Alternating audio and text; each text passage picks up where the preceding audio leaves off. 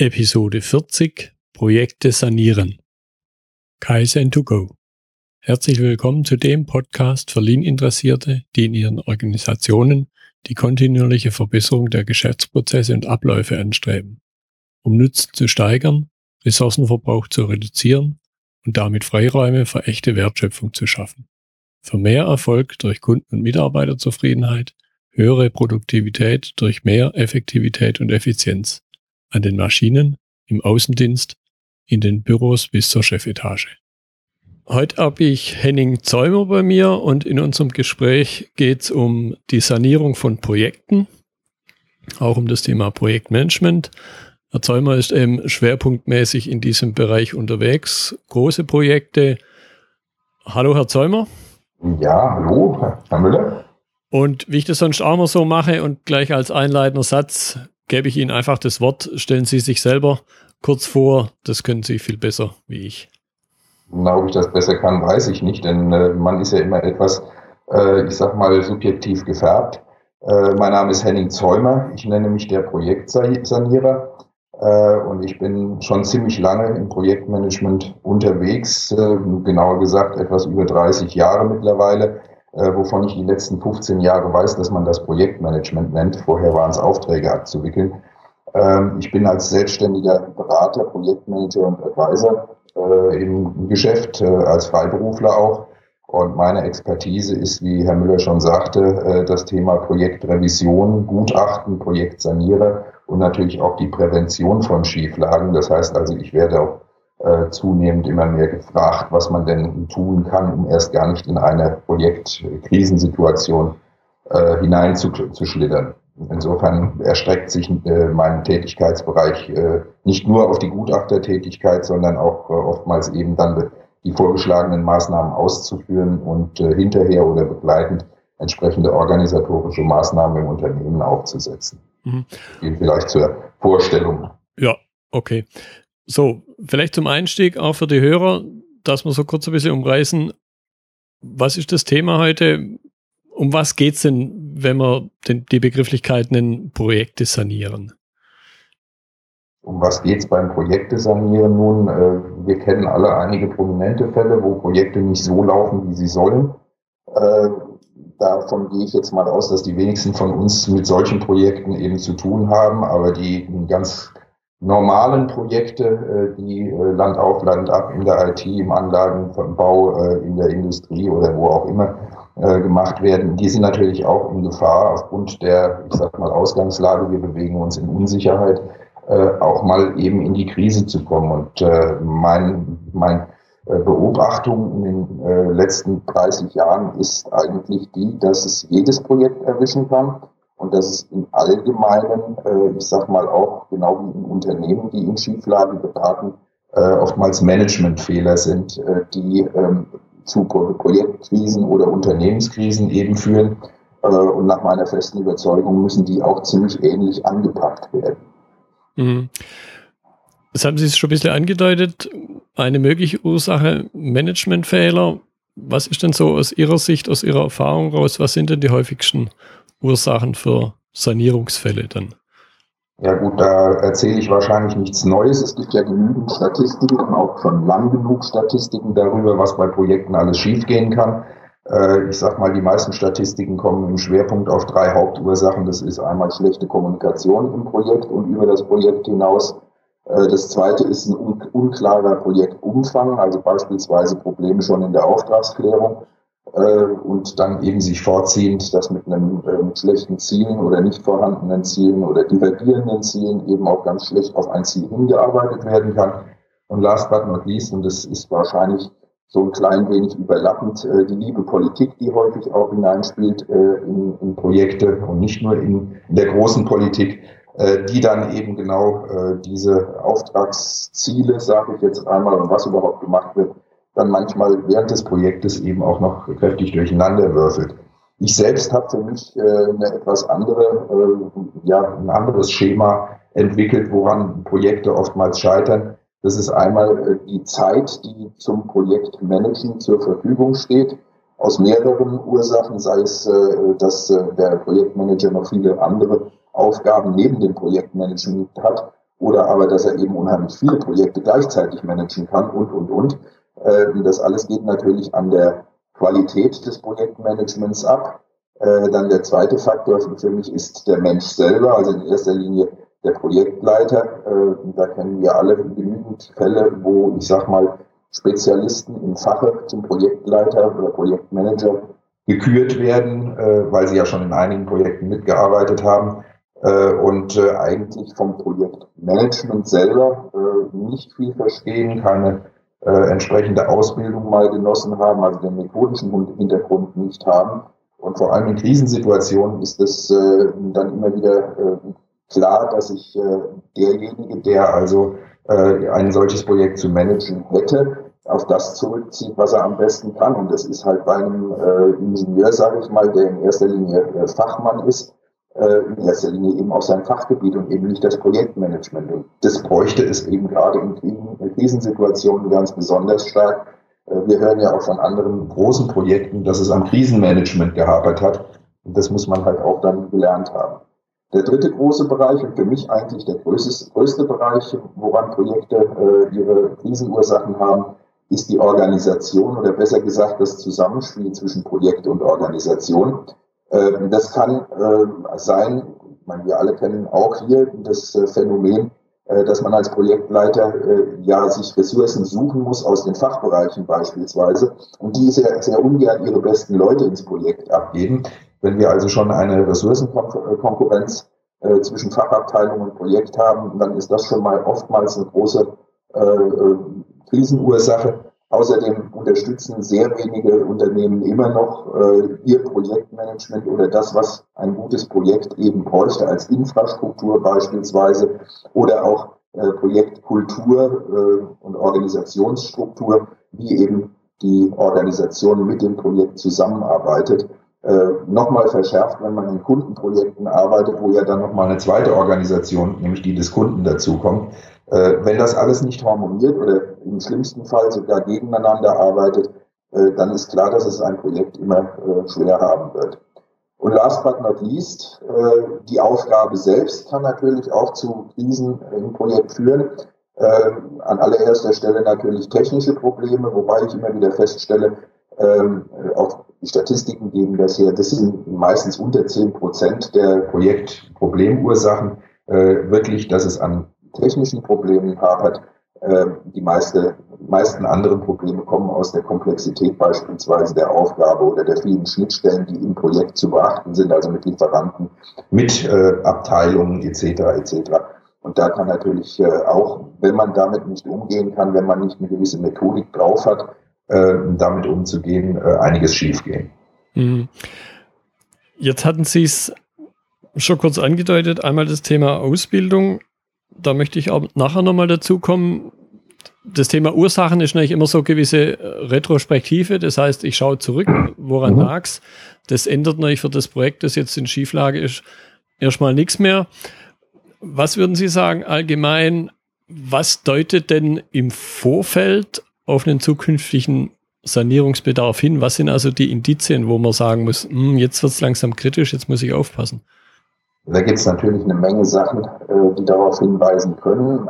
Am, am, evidentesten wird es eigentlich, wenn das Projekt beginnt, außer Plan zu gehen. Also anfängt, äh, seine Meilensteine zu reißen äh, oder in den Kosten nach oben zu schießen etc.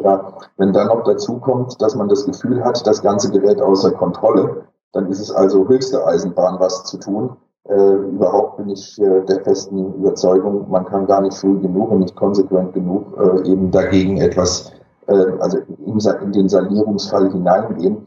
Präventiv würde ich sagen, ein gutes Risikomanagement, äh, so wie wir es äh, als Projektmanager bei verschiedenen Zertifizierungen beispielsweise gelernt haben, kann schon viel verhindern, weil man frühzeitig eben auf Schieflagen hingewiesen wird oder auf mögliche, die da erst noch kommen können. Leider ist das im Bereich Mensch auch wieder etwas, viele können ein gutes Projekt, Projektmanagement nicht mit gutem Risikomanagement verbinden, insbesondere auch dann wieder in der Organisation hinein. Ich habe schon viele Chefs gehört, die sagen, nun reden Sie mir doch bitte nicht mein Projekt schlecht. Das ist natürlich die falsche Herangehensweise.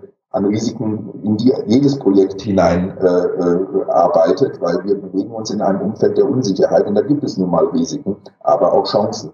Und wenn man das eben einigermaßen konsequent äh, eben betreibt und nicht am Anfang nur mal kurz aufschreibt, was alles passieren könnte und dann das Ganze ignoriert und an, anfängt äh, eben drauf loszuarbeiten, äh, dann kann man einige Sanierungsfälle äh, frühzeitig eben beheben, indem man eben auch frühzeitig Gegenmaßnahmen gegen Risiken einleitet. Wenn man das nicht tut oder eben Risiken, manchmal ist es ja auch so, man hat sie gar nicht kommen sehen, äh, dann ist man halt irgendwann im Sanierungsfall und das merkt man daran, dass das Projekt eben außer Plan und außer Kontrolle gerät. Mhm. Ja, das deckt sich so ein bisschen, also A, definitiv mit meiner eigenen Erfahrung, die durchaus sogar so weit geht, dass ich Aussagen gehört habe, dass Risiken gar nicht berichtet werden dürfen. So immer soll alles grün berichtet werden. Das ist so der eine Punkt. Und der zweite Punkt, wo ich auch einen gewissen Wiedererkennungspunkt äh, gerade hatte, was das Thema Fehlerkultur angeht. Jetzt, zum Beispiel bei meiner, bei meinem eigenen Thema, kontinuierlicher Verbesserungsprozess. Wenn ich was verbessern will, muss ich auch bereit sein, Fehler zu machen. Oder andersrum ausgedrückt, wenn ich gar keine Fehler mache, dann werde ich auch unter Umständen nichts verbessern, weil dann kenne ich die Ergebnisse ja schon vorher. Und das, ja, glaube ich, kann man sogar mit dem Thema Risiken irgendwo vergleichen. Ja. Wenn keine Risiken eintreten oder wenn ich keine Risiken erkannt habe im Vorfeld, dann müssen eigentlich auch da schon Warnlampen angeben, denn Sie haben es ja gesagt, Projekte sind ja dadurch charakterisiert, dass sie halt neu sind und das Neue ist das Unbekannte. Genau. Und wenn dann da keine Risiken sich andeuten, dann kneift man vermutlich sogar beide Augen zu und will es eigentlich bloß nicht sehen. Ja, das Interessante an der, an der Geschichte ist aber für mich auch äh, oftmals bei Unternehmen, die selber, ich sag mal, im Qualitätsmanagement beispielsweise nicht nur die sechs Meter äh, Dokumentation im Schrank haben fürs nächste Audit, sondern das auch tatsächlich leben, äh, dass da im Management häufig eben auch eine, eine Einstellung äh, ja, gastiert, dass eben aufgrund der vielen Qualitätsmanagementmaßnahmen eigentlich gar keine Fehler passieren können. Nur man schmeißt hier wahrscheinlich sehr stark durcheinander, ich sag mal, das tägliche laufende Geschäft, wo viele Parameter eben bekannt sind, wo ich auch entsprechend mit Steuerkarten und so weiter äh, regeln kann, wenn ich auch merke, dass äh, ein Prozess beispielsweise eben nicht so funktioniert, wie er soll und eben mit dem Projekt, was sich von Grund auf eben in Unter äh, Unsicherheit befindet, wo ich ganz anders auch im Management vorgehen kann. Und wenn man eben aufgrund der eigenen äh, ich nenne das jetzt mal Qualitätsmanagement, Six Sigma oder wie auch immer Kultur im Unternehmen gar nicht annimmt, dass es äh, Fehler geben dürfte, weil wir ja äh, entsprechende Maßnahmen ja immer sowieso äh, im, äh, Vorgehenshandbuch haben, äh, dann tut man sich natürlich auch erstmal in der Überzeugungsarbeit schwer zu sagen, ja, und im Projekt können trotzdem Fehler auftreten. Hm, ja, absolut. Wenn wir uns jetzt mal angucken, wir haben den Sanierungsfall wir müssen Dinge wieder, wieder in die Spur zurücksetzen. Gibt es da irgendwo eine grundlegende Vorgehensweise und wie sieht die dann aus? Vielleicht sogar im Vergleich zum klassischen Projektmanagement-Prozess? Äh, ja, der, im Prinzip äh, hängt sich äh, der, äh, die Vorgehensweise bei der Projektsanierung ja am klassischen Projektmanagement-Prozess auf ähm, und gleichzeitig auch mit vielen Parallelen zur Unternehmenssanierung. Äh, das erste, ich kann jetzt natürlich nur von meiner Vorgehensweise ausgehen. Das erste ist natürlich eine Bestandsaufnahme, das Projekt sich genau anzuschauen, äh, zu analysieren, was läuft denn eigentlich schief, wie viel äh, übereinstimmende Meinungen über das, was nicht gut läuft, äh, gibt es eigentlich bei den entsprechenden Keyplayern im Projekt. Ähm, dann eben meistens verbunden, oder zumindest in meinen Fällen häufig verbunden mit einem richtigen Gutachten. Äh, denn es sind ja meistens eben, ich sag mal, mehrere Parteien auch in dem Projekt involviert, ob das interne Kunden oder externe Kunden sind. Ähm, aber ein, ein Gutachten hat natürlich auch gleich, äh, ich sag mal, den Nimbus des Neutralen, des, äh, des Ausgleichendes und weist auf die Fehler eben dann auch entsprechend offen und, und, und gezielt hin.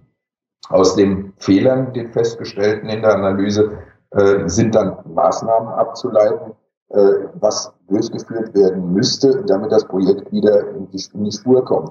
Und da mein Bericht ja in der Hauptsache eben Projektmanagement ist, handeln sich diese Maßnahmen eben auch meistens im Bereich Projektmanagement äh, ab. Äh, wobei ich, äh, das hatte ich eingangs da glaube ich schon gesagt, äh, dann Projektmanagement wesentlich weiter fasse, als das, äh, ich sag mal, äh, aus den verschiedenen Lehrbüchern hervorgeht. Hier kommt für mich sehr viel Stakeholder-Management äh, hinzu, Konfliktlösung etc. und geht oftmals sehr, sehr, sehr weit über das eigentliche Projekt hinaus. Denn ich hatte ja schon angedeutet, viele Projekte, Projektprobleme kommen aus dem Zusammenspiel von Projekt und Organisation äh, und können dementsprechend auch meistens dann nicht im Projekt selber gelöst werden, sondern in einem viel größeren Kontext. Äh, und insofern sind die Maßnahmen dann meistens auch sehr häufig äh, hineinreichend in die Organisation, in wie kann die Organisation das Projekt besser unterstützen, damit es seine Ziele erreicht.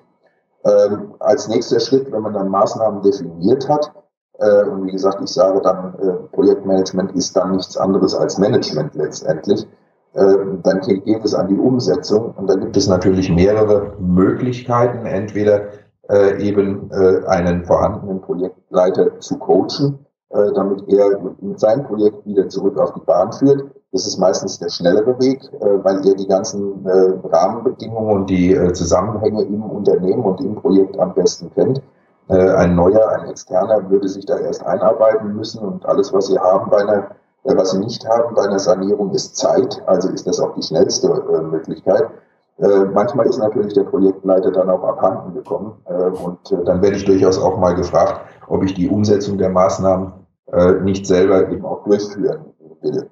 Mhm. Ja, und äh, es läuft aber, ich sag mal, in aller Regel doch wieder dann am Schluss darauf hinaus, dass wenn die Maßnahmen gegriffen haben, wenn das Projekt wieder einigermaßen äh, in der Spur ist, dass man dann doch einen äh, internen wieder sucht, der es zu Ende führen soll. Ähm, der kann natürlich weiter äh, sporadisch gecoacht werden. Ich sage da immer, nachhalten, ab und zu ein Audit machen, so in regelmäßigen Ab äh, äh, Abständen, äh, tut dann gut, um zu sehen, ob die Maßnahmen auch wirklich gegriffen haben, ob man eventuell nachstellen muss oder ob vielleicht neue Probleme aufgetaucht sind, gegen die man auch gleich etwas tun sollte. Mhm. Da waren jetzt schon viele Dinge drin von, von meiner nächsten Frage.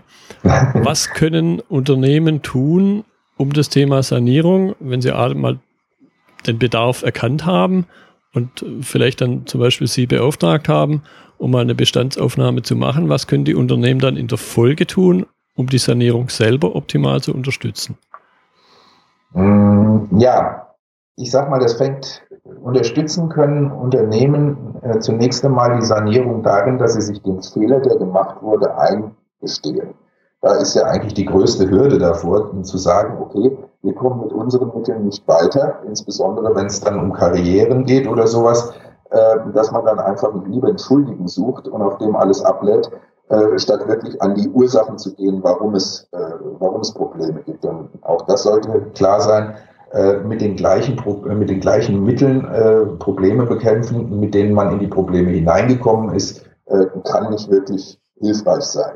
Also insofern äh, Fehler eingestehen ist die erste Unterstützung, die ein Unternehmen, sprich in dem Falle das Management auch äh, leisten muss. Das zweite äh, wäre, dass man offen für eine Sanierung sein muss äh, und sagen muss, okay, da mögen jetzt ein paar unangenehme Sachen bei rauskommen, aber wenn es hilft, das Projekt zu sanieren, dann sollte man das auch tun. Ich mache auch hier wieder die Parallele, ein Unternehmen zu sanieren ähm, wenn die Bank einen Gutachter oder einen Sanierer geschickt hat beispielsweise, dann wird man sich dem auch nicht unbedingt sperren wollen, weil man will ja im Prinzip wieder auf die, äh, auf die gesunden Zahlen kommen.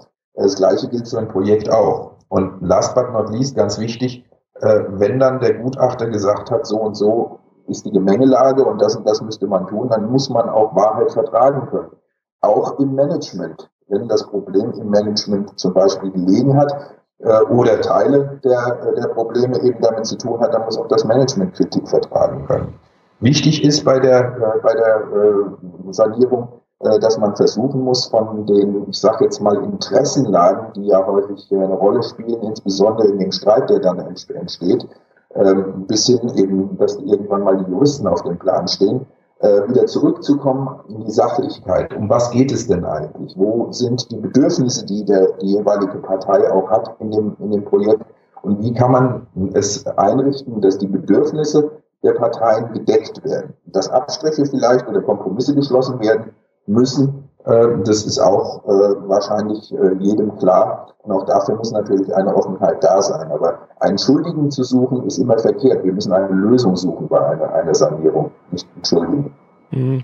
Ich könnte mir gut vorstellen, dass auch dieser Punkt Bedürfnisse darüber mal wirklich Klarheit gewinnen, weil ja nicht notwendigerweise die Bedürfnisse, die man vielleicht beim anderen vermutet, dann die sind, die da existieren.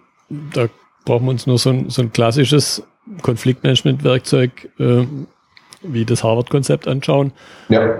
wo man dann ja ganz überraschende Erkenntnisse plötzlich gewinnt. Ja, mit denen niemand gerechnet hätte. Ne? Ja, genau. Mein Gegenüber geht es ja um was ganz anderes, ja. was er sich vielleicht selber zu dem Zeitpunkt noch gar nicht so bewusst gemacht hat. Ja, wir müssen, wir müssen immer äh, mit einbeziehen, dass die meisten Dinge, die wir äh, für wahr halten, eigentlich unsere Interpretationen sind. Äh, und insofern äh, ist äh, gerade ein Gutachten von jemandem, der mit der Sache eigentlich gar nichts zu tun hat, oftmals ein, ein wesentlich objektiverer Einblick in die Interesselage auch des Kunden richtig. Mhm. Und umgekehrt auch. Der Kunde macht sich vielleicht viel zu wenig Gedanken über die Interessenlage des Lieferanten dann auch. Ja, ja. Letztendlich kann aber ein Projekt immer nur funktionieren, wenn beide zusammenarbeiten. Absolut. Was wären so ein, zwei Tipps, die Sie einer Organisation geben, wenn sie einen Sanierungsbedarf erkannt hat und sie den Sanierungsbeschluss getroffen hat? Was sollte sie dann tun als erstes? Also eins hatte ich ja schon angesprochen.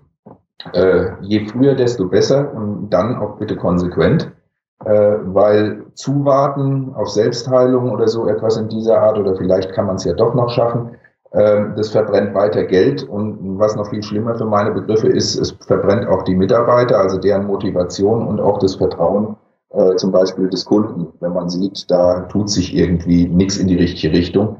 Ähm, außerdem hat man, je früher man einschreitet, äh, geringere Verluste, das ist klar. Und was viel wichtiger für die Sanierung ist, auch viel mehr Optionen, die oftmals auch wesentlich billiger sind, als wenn man wirklich vor der Wand steht und vielleicht nur noch eine Option hat und die dann richtig teuer und, und schmerzhaft ist.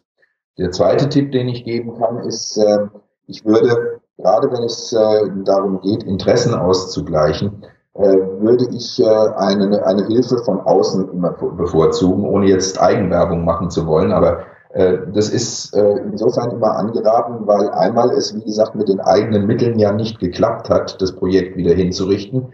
Äh, sonst, äh, sonst hätte man das ja geschafft.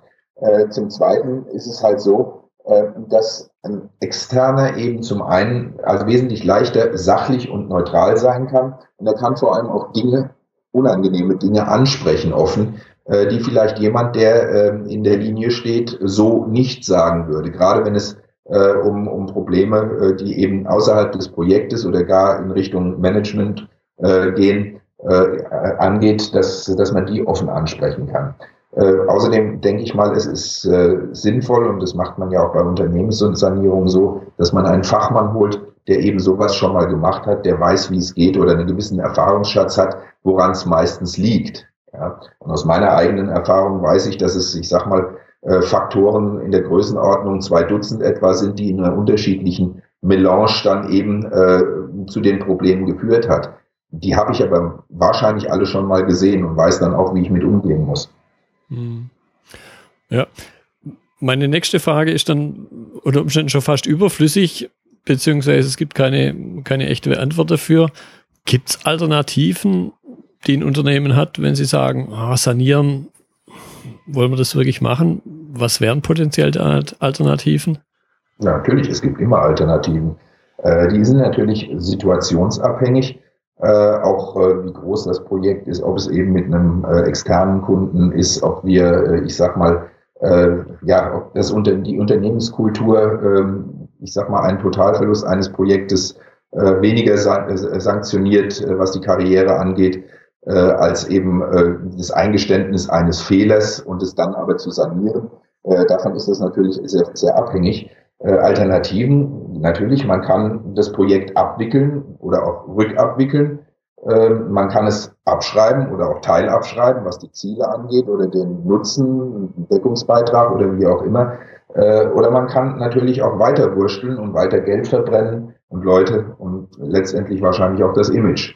Aber ansonsten sehe ich eigentlich keine Alternative, ein Projekt, wenn es in Schieflage geraten ist, äh, zu sanieren. Äh, zumindest ist es mir bis jetzt immer gelungen, noch zumindest einen Deckungsbeitrag oder einen Nutzen aus einem Riesenprojekt herauszuholen, auch wenn es vielleicht nicht mehr, äh, ich sag mal, ganz dem Business Case, der ursprünglich mal gestanden hat, äh, entsprochen hat. Aber wenigstens ein wenig äh, für das Geld, was man investiert, zu bekommen, ist besser als gar keins. Ja. Jetzt möchte ich äh, einen Punkt aufgreifen, den ich vorhin schon kurz angedeutet habe, nämlich das Thema Ausbildung. Mhm. Sie hatten es gesagt, ich selber habe die gleiche Erfahrung gemacht. Bei mir als Person direkt auch so, von Ausnahmen abgesehen, werden ja nicht die Menschen Projektleiter, die irgendwann mal eine Projektmanagement-Ausbildung gemacht haben, sondern auch bei mir selber war das so. Das habe ich dann weit über zehn Jahre danach äh, die formale Ausbildung gemacht, wo ich schon zehn Jahre ein Projekt geleitet hatte. Mhm. Was leisten aber umgekehrt die Projektmanagement-Ausbildungen, die Zertifizierungssysteme? Mhm. Warum sind wir da nicht schon weiter? Kein, es würde nie jemand einen Arzt an Operationstisch stellen, der noch vorher keine Ausbildung gehabt hat. Warum, Wahrscheinlich nicht. Nee. Warum haben wir da im Projektmanagement dieses Defizit? Ähm, der Grund, äh, der ist relativ einfach auszumachen. Äh, eine Ausbildung kostet immer Geld. Und äh, Projekte sind im, äh, ich sag mal, in der Aufmerksamkeit oder in der Wertschätzung äh, von Executives, äh, auch aufgrund ihrer eigenen Ausbildung, die sich halt meistens nicht mit Projekten, sondern mit dem Running Business beschäftigt hat, eher unter entwickelt. Also Projekte sind eigentlich eine Commodity für die meisten Executives. Äh, das muss man einfach können und das macht man so nebenbei. Äh, dementsprechend laufen die Projekte dann auch. Also insofern ähm, ist die Zertifizierung oder ich sage besser die Ausbildung äh, bei Projektleitern eher unterentwickelnd immer noch, obwohl es ja mittlerweile allein bei PMI über eine halbe Million Zertifizierte gibt. Äh, bei der IPMA ist das äh, ähnlich groß, äh, das Verhältnis. Und dann gibt es ja auch noch Prince 2 und andere äh, äh, Zertifizierungen oder beziehungsweise Standards, die ja auch recht hohe Ausbildungsraten eben zeigen. Ähm, ich denke mal, es ist wichtig, dass das Management begreift, welchen, welche Wertschöpfung aus guten Projekten herauskommt und dass für ein gute, gutes Projekt auch ein gutes Projektmanagement notwendig ist. Äh, wenn das mal gegeben ist, dann sollten eigentlich auch in die Ausbildung mehr Gelder führen. Aber ich habe neulich gerade erst wieder eine Statistik in der Hand gehabt, äh, dass also etwa 69 Prozent der Executives wohl um den Wert guten Projektmanagements wissen, aber nur 20 Prozent da rein auch investieren. Äh, wie gesagt, es kostet Geld, aber Winston Churchill hat mal gesagt, ähm, wenn, wenn Ausbildung viel Geld kostet, dann überlegen wir doch mal, was Ignoranz und Inkompetenz an mehr Geld kostet. Und äh, dem kann ich mich anschließen. Wenn ich jetzt die äh, verschiedenen Zertifizierungssysteme anschaue, also ich habe viele Projektleiter gesehen, die zertifiziert waren, aber nicht gute Projektleiter waren und umgekehrt genauso gute Projektleiter gesehen, die keine Zertifizierung hatten. Äh, wie Sie bin ich auch mehr oder weniger als Quereinsteiger da reingekommen und ich sagte ja in meiner Einleitung schon, äh, seit 15 Jahren von den 30 weiß ich, dass es Projekte sind. Äh, das können Sie etwa abschätzen, wie lange ich ohne Methodik sozusagen Projekte gemacht habe. Aber was ich gesehen habe während meiner Zertifizierungen äh, oder beziehungsweise während des Lernens auch die Zertifizierung, das war doch sehr deutlich, warum Dinge bei mir funktioniert haben und warum andere Dinge eben schiefgegangen sind. Und daran habe ich eigentlich wesentlich höheren Nutzen gehabt als an äh, dem Dokument oder der Urkunde, die ich nachher mir an die Wand hängen konnte. Also ich sage mal, der Wissensgewinn und vor allem auch die Sicherheit, die man gewinnt dadurch, dass man sein eigenes äh, Handeln äh, ja hinterfragt und teilweise bestätigt, teilweise auch korrigiert sieht, äh, das ist letztendlich für meine Begriffe der Wert einer Zertifizierung, egal ob sie nun von GPM, von PMI, Prince2 oder wer auch immer äh, oder Scrum oder wie auch immer äh, eben äh, durchgeführt wird. Abgesehen davon, dass sich die unterschiedlichen Zertifizierungssysteme ja auch nicht grundsätzlich voneinander unterscheiden. Sie gehen vielleicht die eine oder andere Sache etwas anders an. Äh, teilweise ergänzen sie sich auch hervorragend. Was würden Sie aus Ihrer Sicht, wobei kann ich für mich selber auch sagen, man ist da immer ein bisschen vorgeprägt, was würden Sie die in Anführungszeichen beste Ausbildungsvariante nennen? lernen, an der Praxis lernen und das Ganze mit, äh, mit Methodik eben unterfüttern, indem man eben sich mit entsprechenden, äh, ich sag mal, Lernsystemen beziehungsweise Zertifizierungssystemen aktiv auseinandersetzt.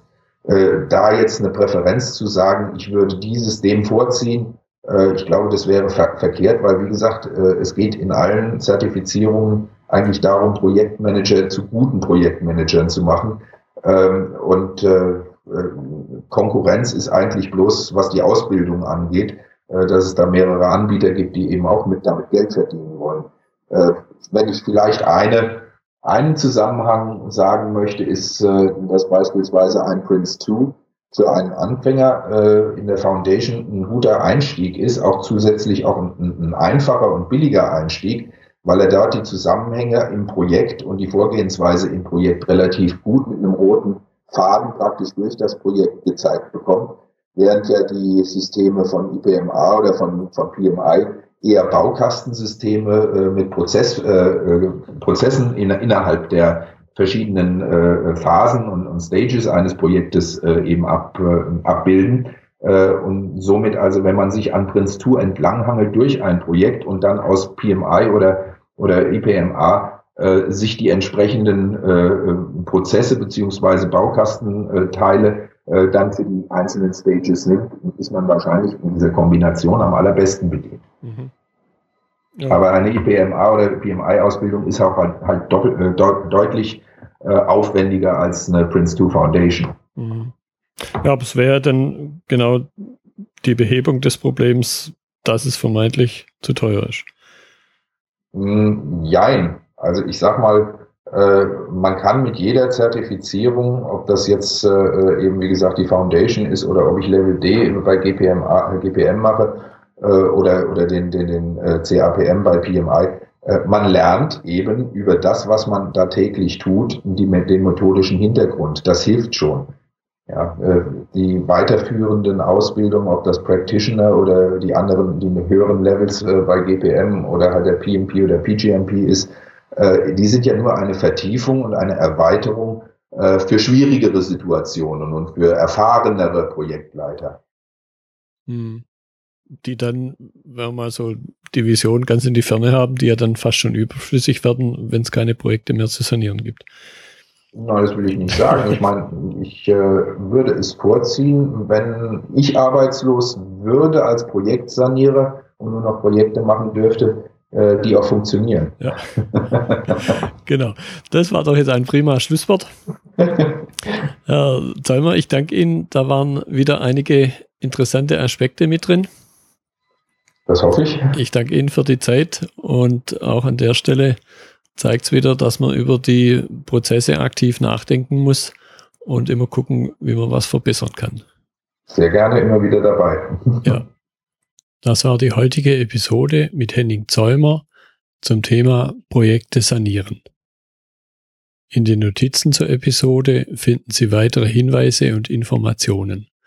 Wenn Ihnen die Episode gefallen hat, freue ich mich über Ihre Rezension bei iTunes. Ich bin Götz Müller und das war Kaizen2Go.